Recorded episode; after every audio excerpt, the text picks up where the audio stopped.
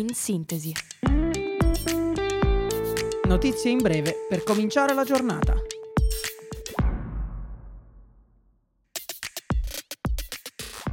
Buongiorno a tutti e ben ritrovati da Radio Yulm. Io sono Federica e questo è In Sintesi. Diamo un'occhiata alle notizie del giorno. Arrivati i risultati dello scrutinio delle amministrative nei quasi 600 comuni dove si è votato per eleggere il sindaco, centrodestra in vantaggio con 4 capoluoghi su 13 conquistati nel primo turno, Imperia, Treviso, Sondrio e Latina. La Premier Meloni si dichiara soddisfatta, il centrodestra conferma la sua forza. A Brescia e Teramo successo invece delle liste del centro-sinistra. Il PD in ottima salute, pronti a prendere la rincorsa, commenta la segretaria Dem Ellie Schlein. 7 i capoluoghi al ballottaggio, il 28 e il 29 maggio. Il verdetto delle urne, per ora, sembra aver soddisfatto sia il centro-destra che il centro-sinistra. Maltempo in tutta Italia, prolungata ad oggi l'allerta rossa in Emilia-Romagna, dove 900 persone hanno dovuto lasciare le loro case. Nuove frane a Ravenna e a Bologna, auto bloccate nei sottopassi a Riccione. Due disabili che rischiavano di annegare sono stati salvati dai vigili del fuoco. Stop ai treni tra Forlì, Rimini e Ravenna. Allerta rossa anche nelle Marche, allagata Pesaro. Danni a case, aziende e strade.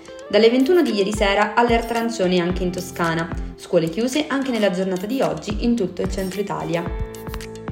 Reykjavik blindata per il summit del Consiglio d'Europa. Oggi il quarto incontro dei capi di Stato e di governo dell'organizzazione, focalizzato sulla guerra in Ucraina. Il Consiglio d'Europa, che ha sede a Strasburgo, riunisce 46 paesi e ha l'obiettivo di promuovere la democrazia, proteggere i diritti umani e lo Stato di diritto. La Russia è stata espulsa a marzo 2022. Fra i temi di cui si discuterà proprio la responsabilità di Mosca ai danni dell'Ucraina. Sarà presente anche la premier italiana Giorgia Meloni. La capitale dell'Islanda, nel frattempo, arma le forze dell'ordine, di solito in servizio, con bastone telescopico e spray urticante. Al loro fianco anche un centinaio di poliziotti stranieri.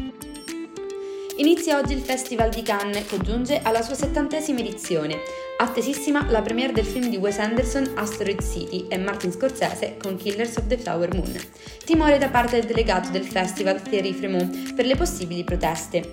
Potrebbe essercene una sera sul red carpet in solidarietà con l'Ucraina, contro il cambiamento climatico, contro la regista Maïwen antifemminista, contro la riforma delle pensioni che da mesi lacera la Francia. La missione del Festival di Cannes però è un'altra, rinsaldare i rapporti con Hollywood e dintorni e riavvicinare tutto il mondo al cinema.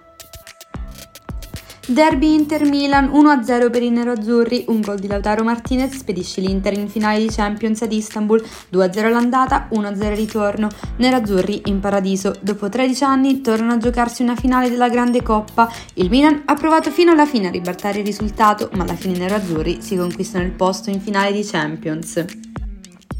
Yulm on Stage, quando all'università si sperimenta il teatro. Il 23 maggio alle ore 19 al Teatro Lirico Giorgio Gaber, la compagnia del Centro Universitario Teatrale della Yulm metterà in scena due spettacoli che chiudono il cartellone delle attività teatrali dell'anno 22-23. I due spettacoli proposti sono Edipo o Il rischio della conoscenza, liberamente tratto da Edipo di Seneca, e Antigone non ha paura, liberamente tratto da Antigone di Sofocle. Per chi volesse partecipare è possibile compilare un form attraverso il link che troverete nella pagina dell'Ateneo. Queste le principali notizie della giornata. L'appuntamento con In Sintesi è a domani, sempre alle 8, sempre su Radio Yulm. Da Federica l'augurio di una buona giornata.